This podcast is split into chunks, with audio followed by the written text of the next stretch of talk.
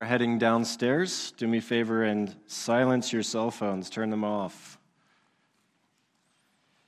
If you could, that would be wonderful. We're going to try to be as distraction free as we can be in this service, so if I cough or sneeze or have to blow my nose, I apologize. I've been battling a cold throughout this whole week. Maybe you can hear it. Well, to this morning, we are again in Genesis chapter 18, so you may turn there in your Bibles. We're looking at really verses 20 through 33. Very recently in Genesis, in the preceding chapter, Abraham had taken upon his body the sign of covenant with God, circumcision. And then just a short time later, maybe a matter of days or weeks, God reappears to Abraham, another theophany and God comes pronouncing these, uh, pronouncing a, a salvation and a judgment, a pattern that that remains throughout all history when God visits humanity, when there is a, a, theophany, that salvation and judgment come together, blessing and curse come together. Now, last week in chapter 18, we looked closely at the elements of salvation that came with this theophany. And this week, we'll begin to focus on the elements of judgment that come with this theophany. But even mixed within the judgment is found a theme of, of salvation. And that salvation is directly linked to the justice of God. And we're going to spend a lot of time camping upon the righteous justice of God this morning. God is going to reveal in this passage the interplay of his justice and his mercy, and an interplay that forever proves his righteousness. And in, in this dialogue between God and Abraham, God is going to prove, or provide rather, a pattern of righteousness, a pattern of justice for his people for all time. That's what we're going to see this morning. Amazing things, glorious things. But let's begin reading our passage. I'm going to back up a little bit to verse 16 of Genesis, Genesis 18, so follow along with me. Then the men set out from there, and they looked down toward Sodom. And Abraham went with them to set them on their way. The Lord said, Shall I hide from Abraham what I am about to do? Seeing that Abraham shall surely become a great and mighty nation, and all the nations of the earth shall be blessed in him. For I have chosen him, that he may command his children and his household after him to keep the way of the Lord by doing righteousness and justice, so that the Lord may bring to Abraham what he has promised him. Then the Lord said, Because the outcry against Sodom and Gomorrah is great, and their sin is very grave, I will go down to see whether they have, uh, to, whether they have done altogether according to the outcry that has come to me. And if not, I will know. So the men turned from there and went toward Sodom. But Abraham still stood before the Lord. Then Abraham drew near and said, Will you indeed sweep away the righteous with the wicked? Suppose there are fifty righteous within the city. Will you then sweep away the place and not spare it for the fifty righteous who are in it? Far be it from you to do such a thing, to put the righteous to death with the wicked, so that the righteous fare as the wicked. Far be that from you. Shall not the judge of all the earth do what is just? And the Lord said, If I find at Sodom fifty righteous in the city, I will spare the whole place for their sake. Abraham answered and said, Behold, I have undertaken to speak to the Lord, who I am but dust and ashes. Suppose five, uh, suppose five of the fifty righteous are lacking. Will you destroy the whole city for a lack of five? And he said, I will not destroy it if I find 45 there. Again, he spoke to him and said, Suppose 45 are or 40 are found there. He answered, For the sake of 40, I will not do it. Then he said, Oh, let not the Lord be angry, and I will speak. Suppose 30 are found there. He answered, I will not do it if I find 30 there. He said, Behold, I have undertaken to speak to the Lord. Suppose 20 are found there. He answered, For the sake of 20, I will not destroy it. Then he said, Oh, let not the Lord be angry, and I will speak again, but this once. Suppose ten are found there? He answered, For the sake of ten, I will not destroy it. And the Lord went his way when he had finished speaking to Abraham, and Abraham returned to his place. Father, give us eyes to see what you, the, the treasures that you have for us to see in this passage this morning. We certainly are given glories of justice, of mercy, of righteousness here. And so I pray that these glories would permeate our hearts, that we would desire to see these things coming out of us uh, and coming out of our society or out of our world, that your righteousness and your justice and your mercy would fill us and our world. Oh, indeed, would that not be your kingdom come? So may we see your kingdom in this dialogue between you and your friend Abraham. I pray in Christ's name. Amen. Last week we saw earlier in chapter 18, Abraham demonstrated humble, caring, eager hospitality towards his three visitors, towards, towards the Lord, Adonai, and two angels that appeared like men. After assuring Abraham and, and then especially Sarah God's promises, these three set off on the road headed towards the valley of Siddim. That's where, the, that's where Sodom and Gomorrah and a few other cities were located, in the valley of Siddim. And ever the hospitable servant, and I would imagine likely wanting to spend as much time as possible with his Lord, Abraham walks some distance down the road with these three heavenly visitors. Then as verse 16 says, they stop and they look out towards Sodom. They look in the direction of Sodom. Likely they're on some prominent point in the road. Now remember, the area of Hebron is on a high plateau that separates the, De- the Dead Sea with the Mediterranean Sea. And you can see Hebron kind of in the, the left side of the image there. It sits at about 3,366 feet above sea level. The Dead Sea in the valley of Siddim is about 1,300 feet below sea level, which makes Hebron about 4,700 feet higher than the valley of Siddim, than where Sodom and Gomorrah is located. So when Abraham and the Lord stop and they look out towards Sodom, maybe they cannot see Sodom itself, but they can certainly see the valley of Siddim. And as Yahweh his two angels and Abraham together look towards Sodom, the Lord brings Abraham in on his plans, disclosing what he is about to do.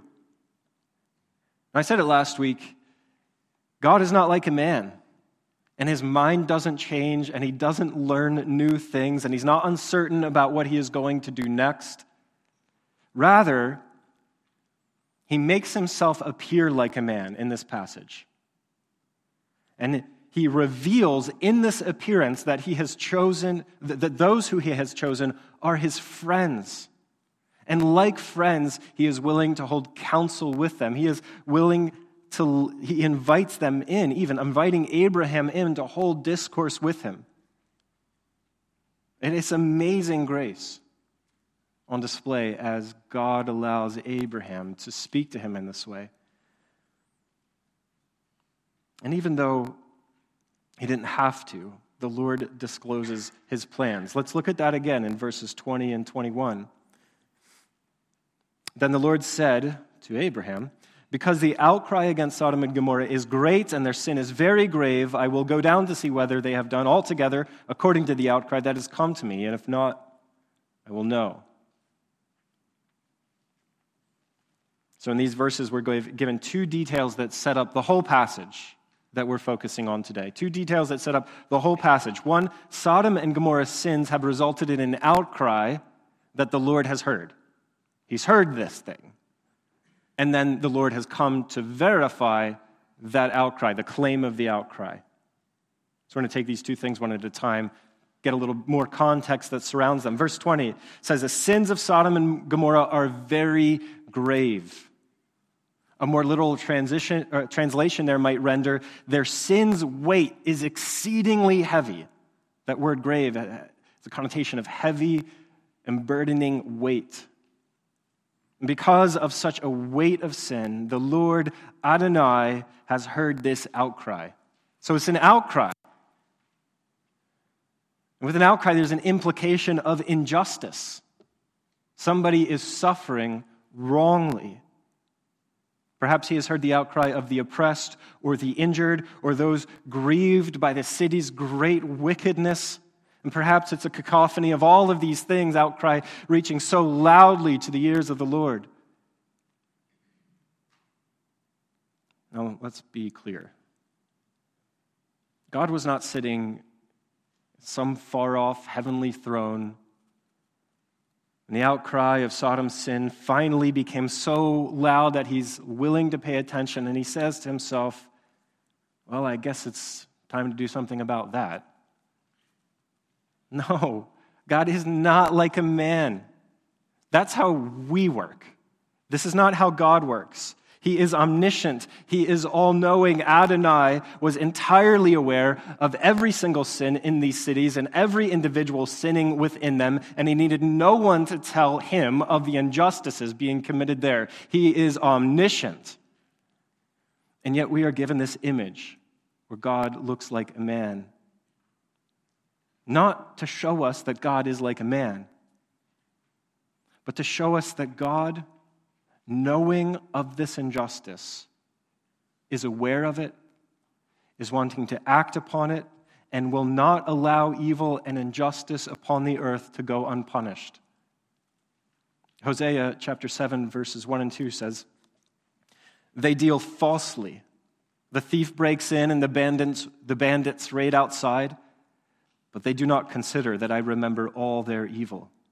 Now their deeds surround them, they are before my face. God remembers all the evil of the wicked. Every lie, every injustice, even as scripture testifies in many places, even every sinful thought. God sees it all. And so when he sees a sinner, a wicked person, they are surrounded by this swarm of sin by this great heavy burden that is dragging them down into the abyss, and God cannot help but see that wickedness. And so it is in the valley of Siddim. When he sees Sodom and Gomorrah, he sees that swarm. He sees that their sin is very grave. The Bible describes for us what exactly is the weight of sin in Sodom and Gomorrah? What is about to drag them down? What swarms around them in black wickedness? Ezekiel 16, verses 49 and 50, we read Behold, this was the guilt of your sister Sodom. She and her daughters, the daughters being the other cities in the valley of Siddim, she and her daughters had pride, excess food, and prosperous ease, but did not aid the poor and needy. They were haughty and did an abomination before me. So I removed them when I saw it.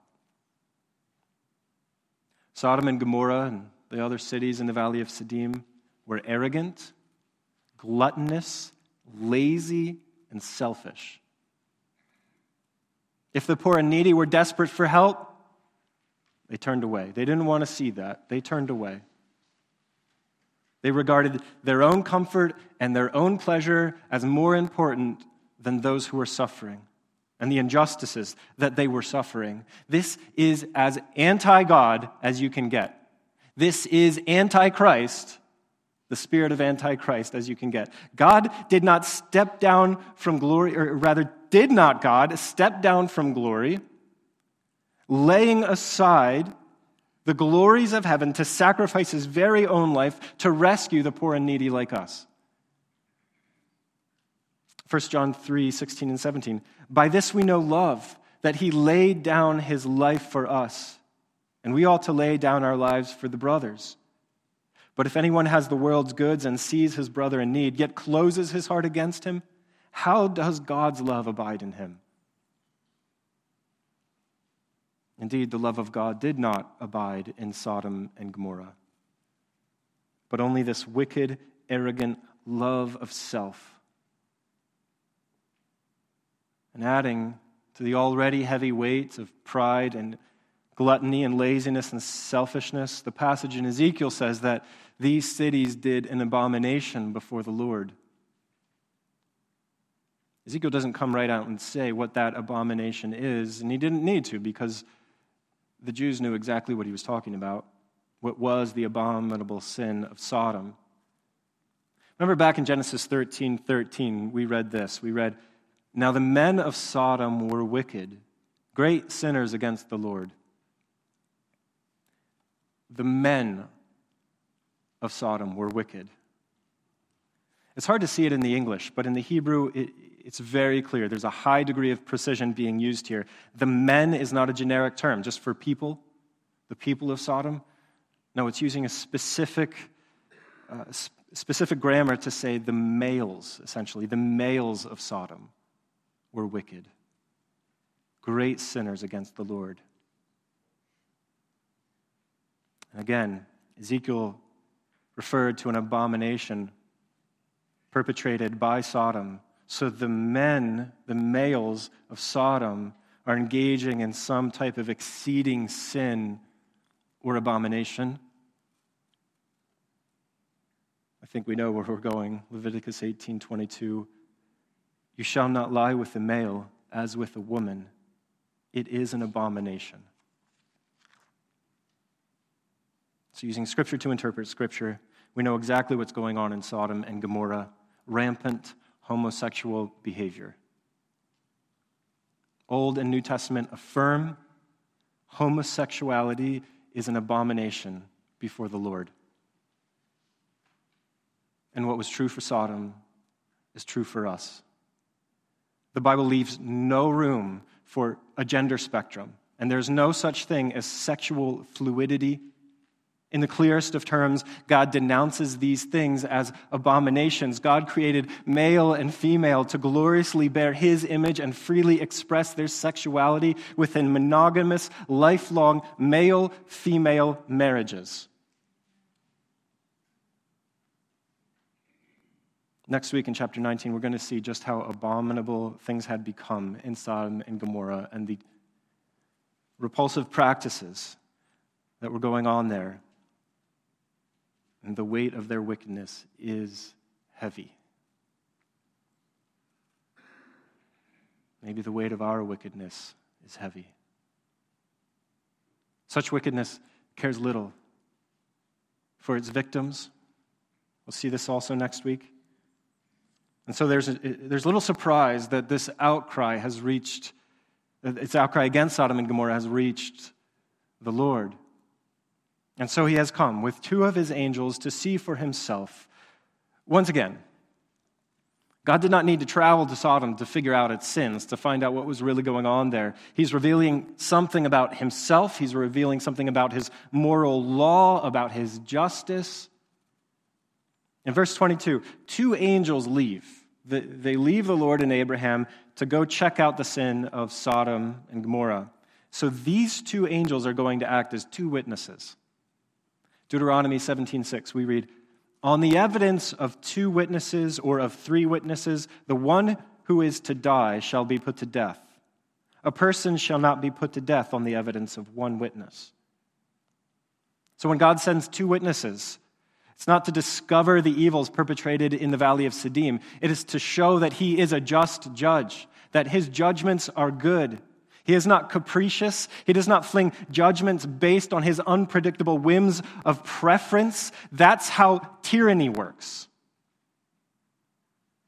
And so, if we see government, government governing by preference, we know that we're dealing with tyranny, not justice.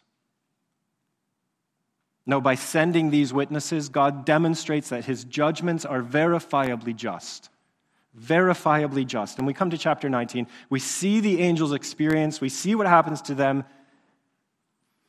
and we realize that God didn't need God didn't need to know those things. He knew it. That's a testimony for us.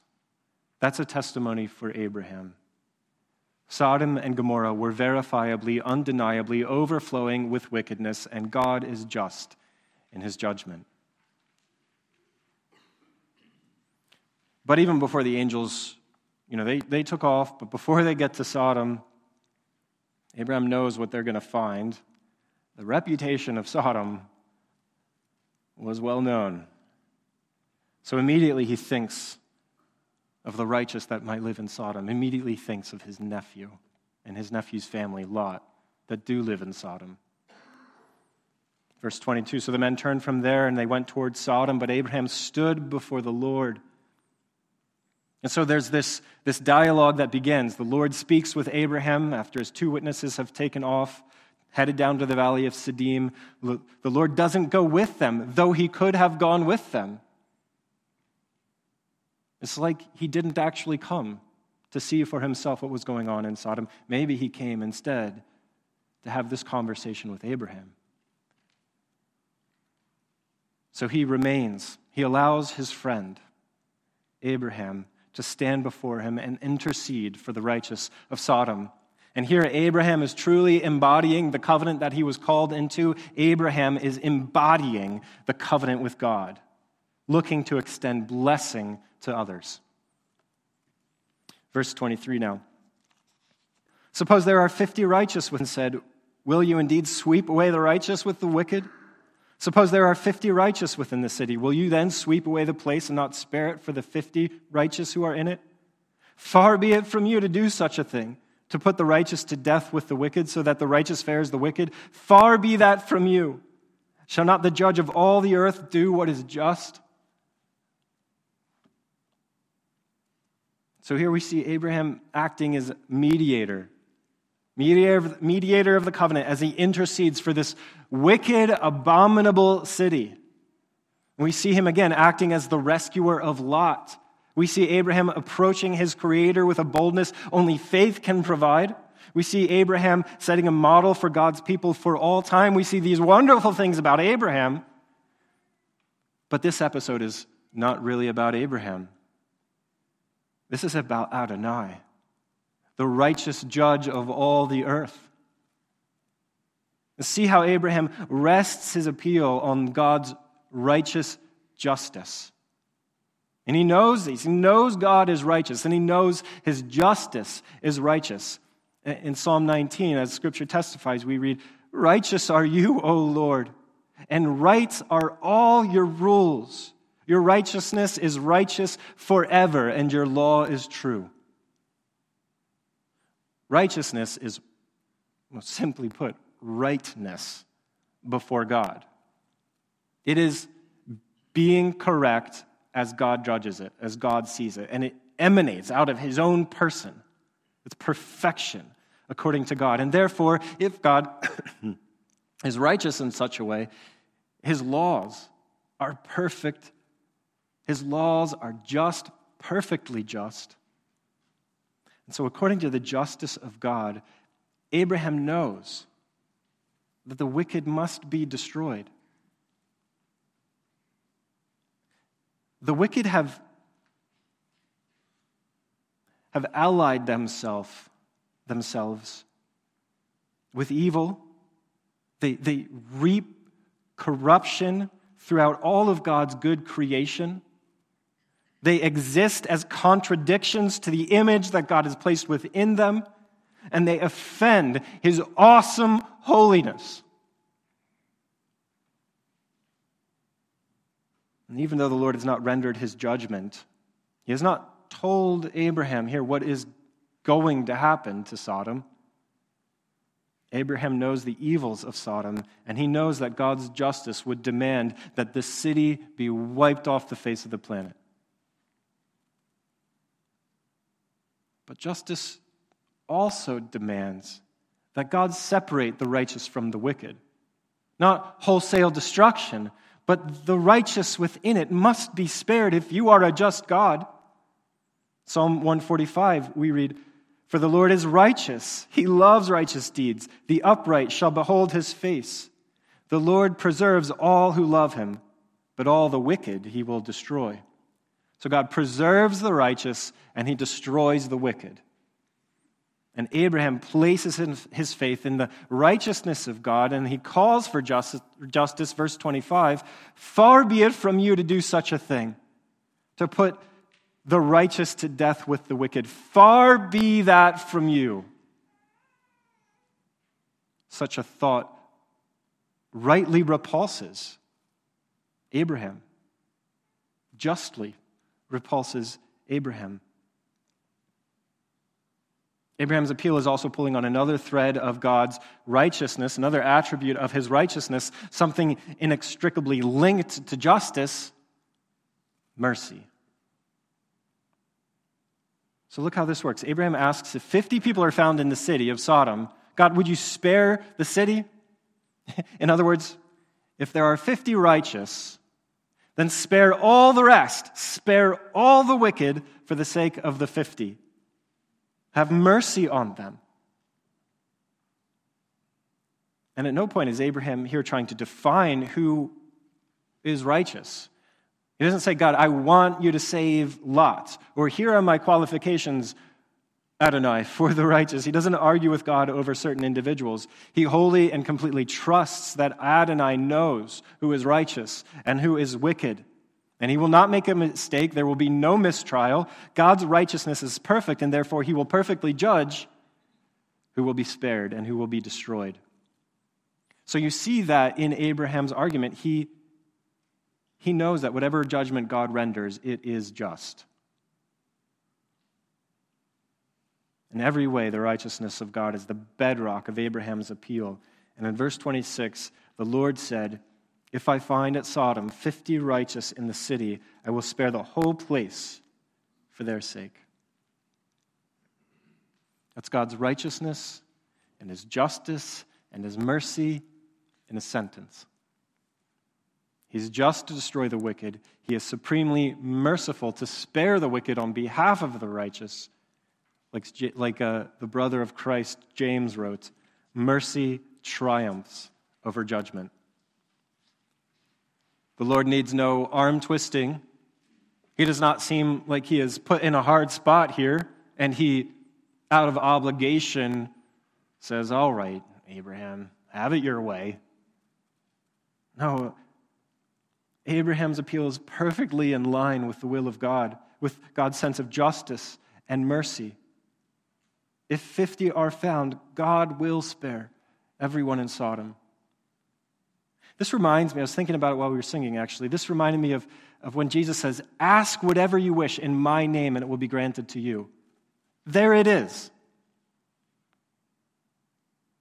He's not saying, Make there be 50 people righteous in Sodom and therefore spare it. He's saying, if, then spare.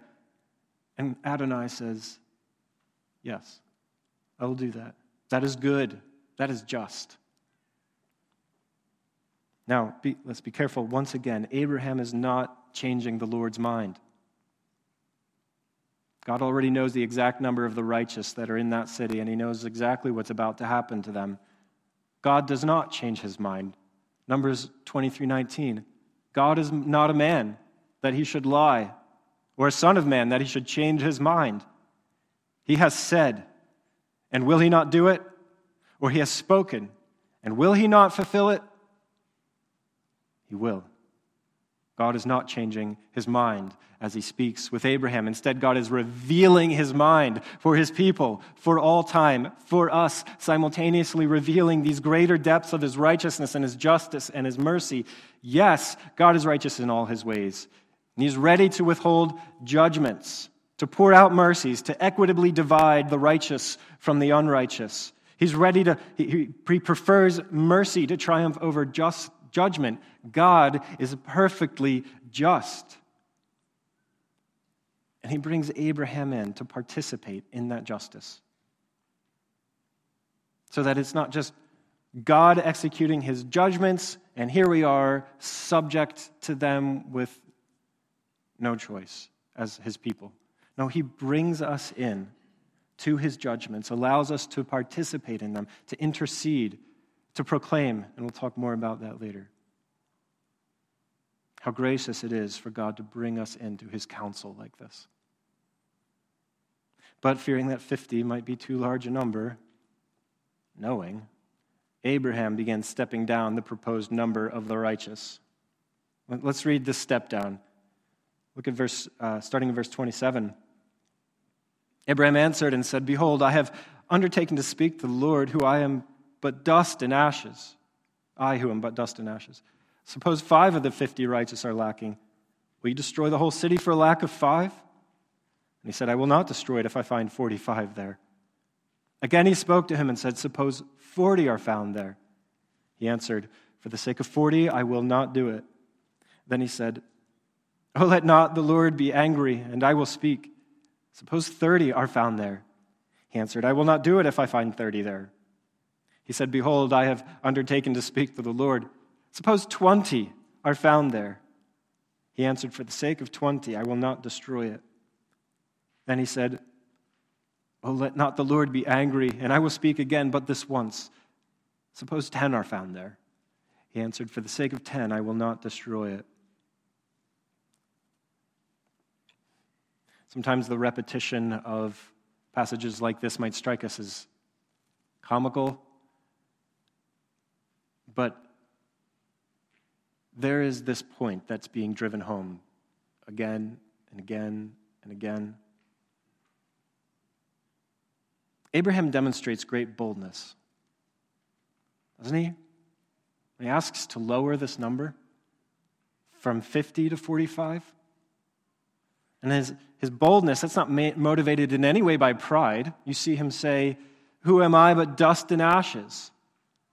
He, knows that he has no right to ask, he knows his position before God. But there are these two things that are motivating his boldness. One, though he is but dust and ashes, God has brought him into covenant relationship. God has made him his friend. And second, Abraham is feeling this great sense of compassion for his nephew, he knows isn't making right decisions.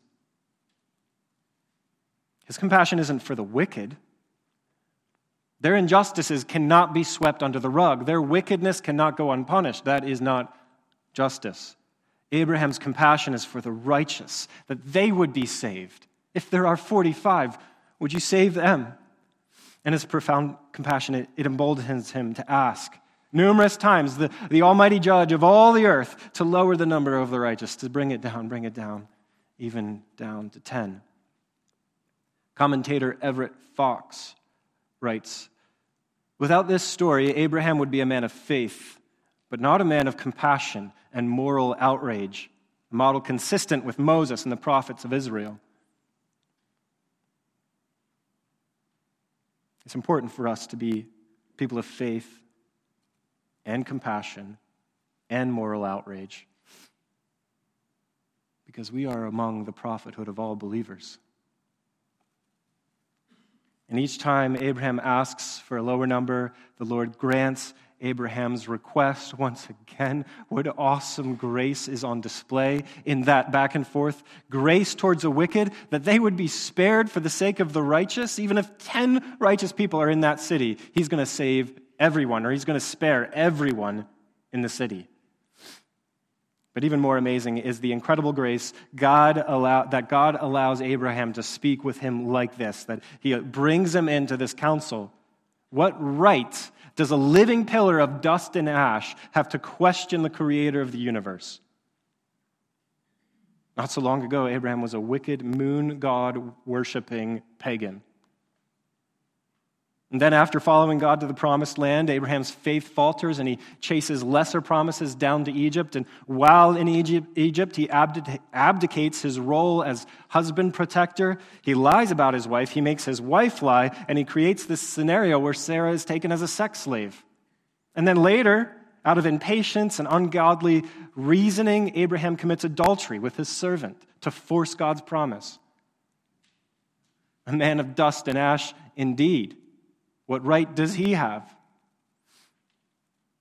How gracious our God to lift Abraham from the dirt and to call him a friend and to hold counsel with him. What grace to give ear to Abraham and ready to spare the wicked for the sake of the righteous because Abraham has asked.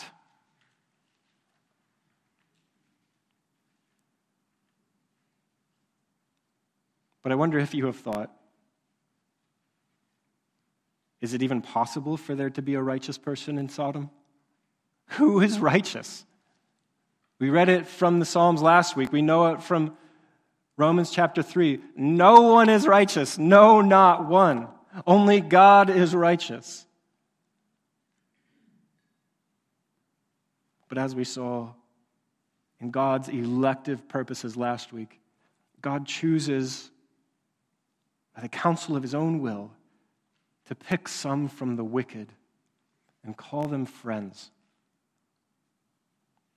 to make what was unrighteous righteous, to make what was dead alive, to make what doesn't, and these, and, and makes covenant, makes covenant with them. And these that he chooses, that he makes covenant with. They trust in that covenant and they trust in this great work that God has done, then they are saved, then they are righteous, then they will be spared from the coming judgments. What grace! What grace! Abraham continues to lower the number. And every time he does, his appeals become shorter and shorter. Stops asking at 10. I wonder why he stopped at 10. What's that number about? It seems that he, he stopped because it wasn't really about the number, and he, he didn't know, apparently, the precise number of righteous within Sodom. But he realizes, I think, Abraham realizes it doesn't matter what the number is. The Lord always will spare the righteous. And clear, clearly, he's showing that to Abraham right here. He will always spare the righteous. His judgment will always be just. His mercy will always be perfectly dispensed. Additionally, if even 10 cannot be found in Sodom, I think Abraham knows at this point, as we should know, that if 10 cannot be found there, then what good is that city? It deserves its judgment. It is truly and entirely corrupt, and its judgment is just, its destruction is righteousness, is righteous, and, and that is precisely what we'll see next week in chapter 19 there will not be 10 who are found in Sodom. And judgment will come, and it will burn. And yet there's this other city, slated for destruction, Zoar, that is spared because of the righteous within it. It's an amazing twist to the story. We'll see it next week. Look at verse 33. The Lord went his way, and we had finished speaking to Abraham he finished speaking to Abraham, and he, Abraham returned to his place. So, the entire passage, we need to remember again and again that God is not learning new things. He is not changing his mind. He is revealing his will, and he is delivering a pattern for his people. Theologian Bruce Waltke writes this, I think is an amazing quote. The Lord investigates accusations thoroughly, ensures two objective witnesses, involves the faithful in his judgment, displays active compassion for the suffering, and prioritizes divine mercy over indignant wrath. That is our God on display in Genesis 18 20 through, 20 through 33. So that is who God is. That is, that is his righteousness. Now he has made us righteous. He has clothed us with his own righteousness. So therefore, he expects the same from us, people of God. He expects the same from us. So, if an ac- for instance, if an accusation were to arise, do not take it on face value. Right? Unlike the cancel culture of our day, God has given us a pattern that we are to follow of thorough investigation. We need at least two corroborating and objective witnesses before a judgment is delivered. Where compassion is warranted, we should eagerly and freely dispense it. We should always desire that people experience mercy over judgment. I think if many of us were in the position of Adonai here in this discourse, we wouldn't have even gotten to 50. We'd say, No, it's gone. They've offended me. Burn it. That is not what God delivers to his people. That is not who he is. This pattern of justice must mark our lives. It is how the wise should live, should be, and we are called to be wise. And so let us work to see this pattern inform the justice systems not only of our lives, but of our land. We want to see this justice alive and well in our land. Let us be like Abraham, pleading the case of the righteous, or you might say the innocent, that they not be treated like the, the wicked and the condemned. So if you see an injustice, work to right it. But even more urgently, even more urgently, let us proclaim how God's mercy triumphed over ju- judgment, how it once and for all has triumphed over judgment. The wickedness in our heart was grave. You know it, you feel it, you felt it. And it was a weight driving you down into the eternal abyss, but Christ shouldered the weight himself. He took it upon his shoulder as he went to the cross, and there that weight died. Your condemnation removed your wickedness, removed that swarm of wickedness, was captured and killed right there on the cross. We have been forgiven. We have been rescued from destruction. We are counted among the righteous who shall receive mercy by faith in Jesus Christ, who has done this great work on our behalf. And so now, because Christ has done this great work of reconciling, he calls you and me to be his ambassadors, to tell all people how to be reconciled to God so that they also can know mercy rather than judgment. Look out at the sea of humanity and see so many souls going to hell. Does that torment you or burden you? Does it make you want to stand up before God and say, Save them?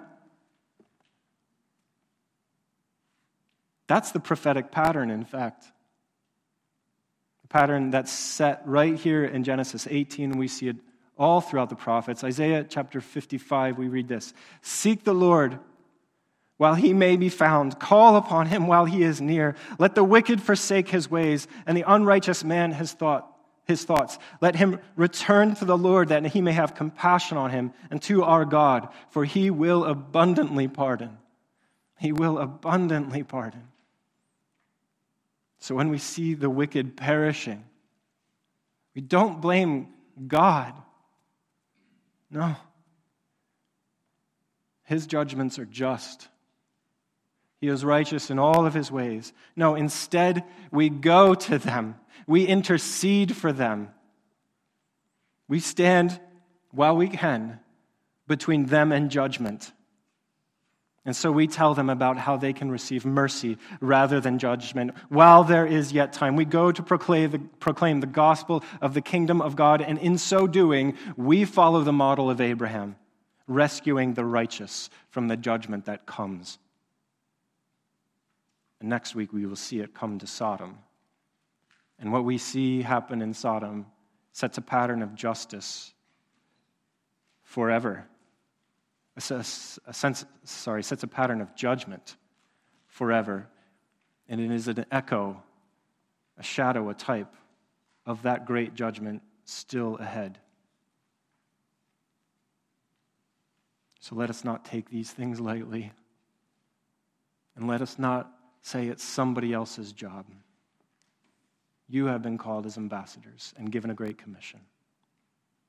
Father, help us to be faithful to that calling, to stand like Abraham did, between you and the coming judgment for the sake of the righteous, of those that you will save, of those that you are calling and still need to hear, still need to hear about Christ, crucified, risen, and ascended.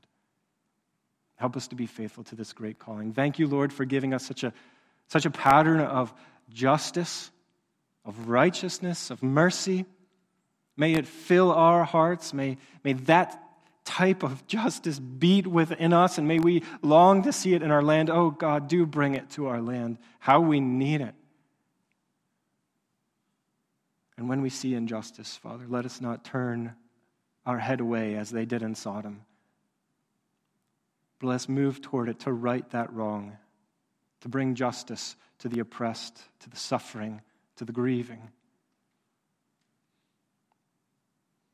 Let us be clothed not in word, but in deed, in your righteousness. And I pray it in Christ's name. Amen.